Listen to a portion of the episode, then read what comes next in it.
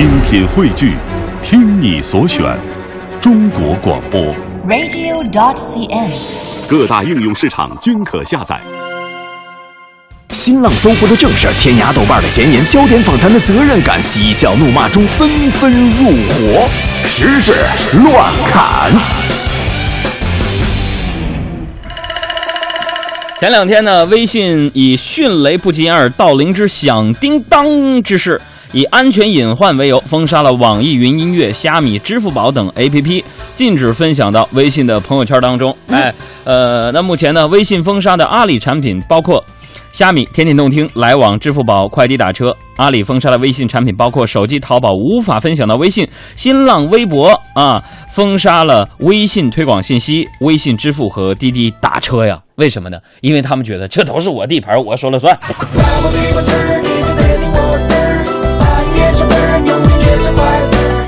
那么封杀对于这个互联网当中呃互掐的这件事情呢，现在是愈演愈烈了。嗯那么这年头呢，你看自己的 APP 应用啊没被微信封杀，都不好意思说自己是大公司了。那要知道这年头能让腾讯恐惧的产品也不多呢。朋友们，其实你们不知道吧？安卓手机搜索“海洋现场秀”，我都不知道是哪个公司给我们做了一个 APP，好像下载量还挺大。你在安卓当中输入“海洋现场就”可以下载。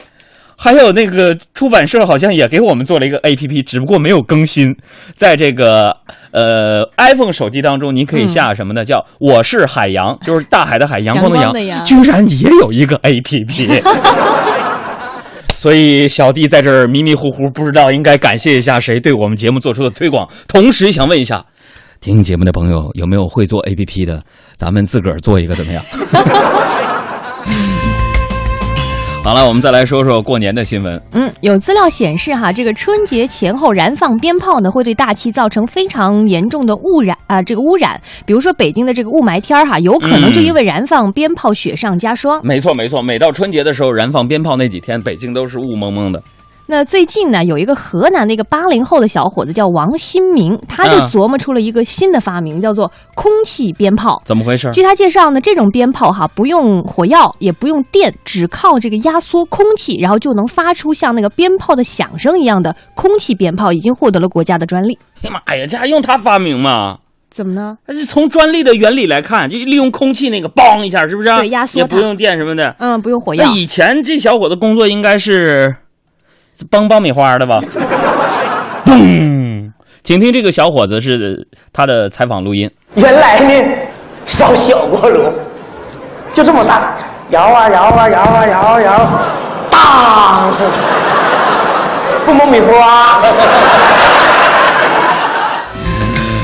再来看江苏的一条新闻，近日呢，江苏的邳州运河中学组织了模拟的考试。嗯，呃，但是这个考试有一个要求，就是要求高三的老师和学生要同场考试。嗯，那么这个举动呢，引起不少老师的反感，认为呢是对老师的一种侮辱。嗯，是吧？也就是说，考试的时候呢，老师跟学生一块儿答卷，看看你能不能打满分。对。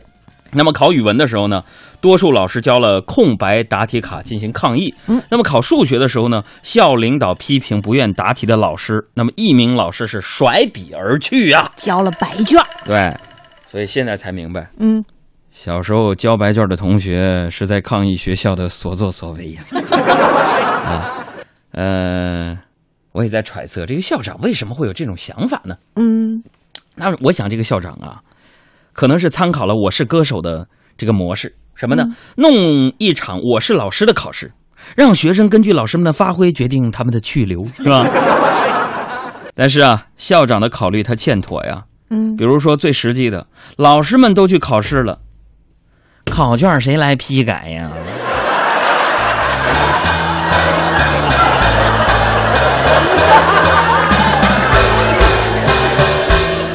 再来说发生在福建的一个事情哈，前两天福建长乐的网络曝光了一张这个图片，引起了大家的关注。嗯，这个图片显示哈，虽然外边这个天已经黑了，但是路边的这个 ATM 取款厅是灯火通明，有几名老年人在里边载歌载舞，跳起了广场舞，是不亦乐乎。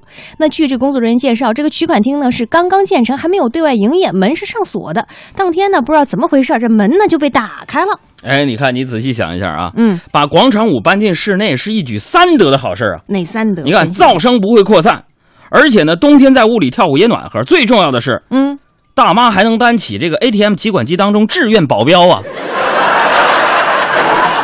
好事儿。再来关注一下我非常喜欢的一个国内导演最近的言论。这个冯小刚导演呢，在录制浙江卫视《我看你有戏》的时候呢，哎，说到这个戏呢，他们的编导组曾经邀请我去当表演嘉宾，被我拒绝了。为什么？呢？最近实在太胖了。呃，那么冯小刚呢，将炮口对准了只拍几天便能收获几亿票房的综艺电影。嗯，他觉得呢，这些现象会对中国电影的发展产生极其恶劣的影响。他说，这将导致没有制片人会继续愿意投资一部严肃的、付出了很大努力的电影。所以，看到冯小刚的这一个言论呢，也告诉我们一个道理啊，嗯，至少我们创造出了一个新的电影类别——综艺电影。呃，在这个电影圈当中呢，因为之前杨哥同学也拍过电影嘛，对不对？香气，而且呢是和这个韩国偶像欧巴朴世后，香气啊，可能很多朋友都不知道。是的，文艺片都是这样的。然后很多朋友看这个香气，比如说电影频道上映的时候或院线上映的时候，觉得哎，我怎么没有看到杨哥呢？嗯，这就对了，可能那个时候你打哈欠或者是上厕所了，因为我只有那么两场戏如。果你想看见杨哥，其实有个非常简单的方法，嗯看预告片就行。对，我是典型的这部电影是预告片的演员，就是所有的戏都剪到预告片里。呃，那么说到这个电影呢，在电影圈当中有一句老话叫做“电影和电视观众本是两类人群”呢。嗯，为什么呢群体不一样，就是当两者结合的时候，便有了这个综艺电影，咱们？发明创造出来的了。我觉得再这么下去呢，以后进电影院呢，我们也许会看到《快乐大本营》《非诚勿扰》《最强大脑》《中国好声音》，呃，还有天气预报，是吧？哎呀，有的时候真整不明白呀，不是你不明白，是世界变化快呀。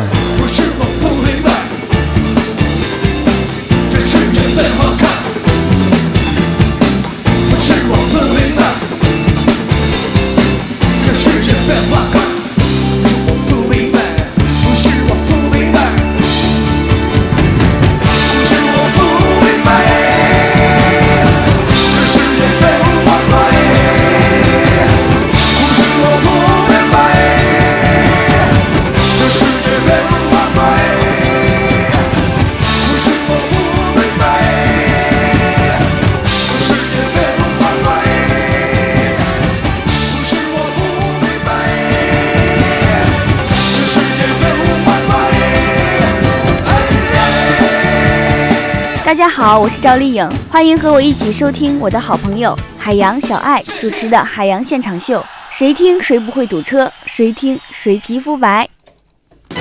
继续说新闻。据美国的彭博社的报道，中非共和国首都班吉安全状况堪忧。那么手榴弹的价格呢，仅为一美元，比一罐可乐还要便宜。一名官员就表示，这些廉价的手榴弹很可能带来自外国捐赠或者是呃掠夺所得，而非通过。哎，你说这个新闻让我播报的，稀碎小爱你。给哥哥面子，你再给他播一遍，展示一下咱们广院播音主持人的功底。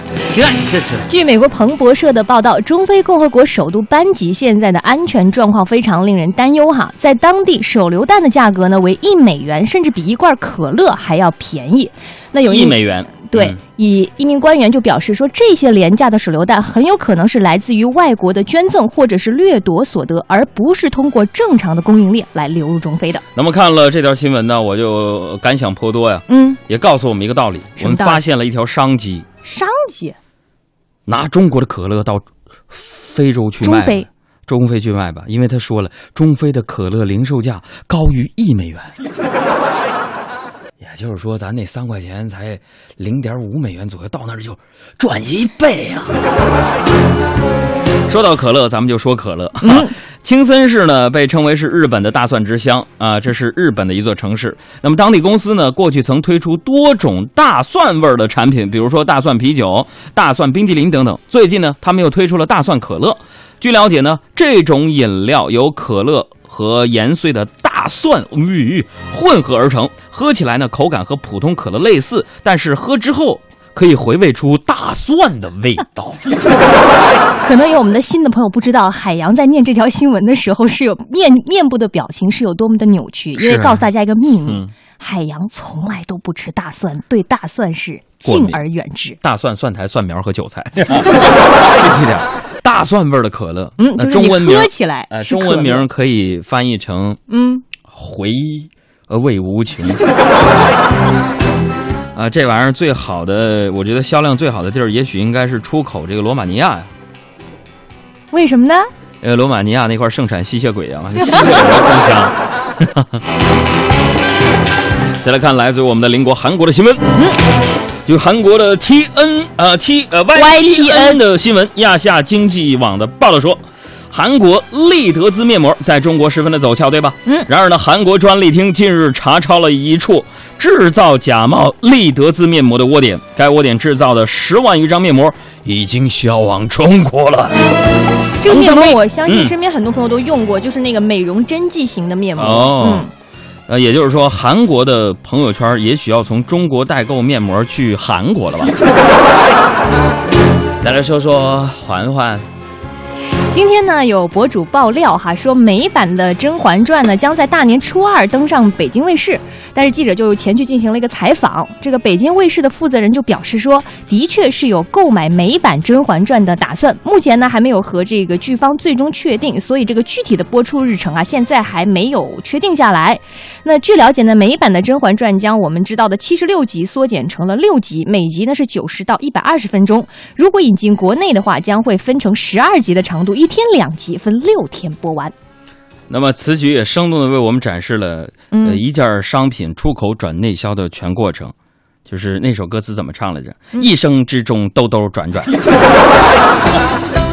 轉，哪會看清楚彷徨時？我也試過獨坐一角，像是開車加油歌来自于李克勤《红日》。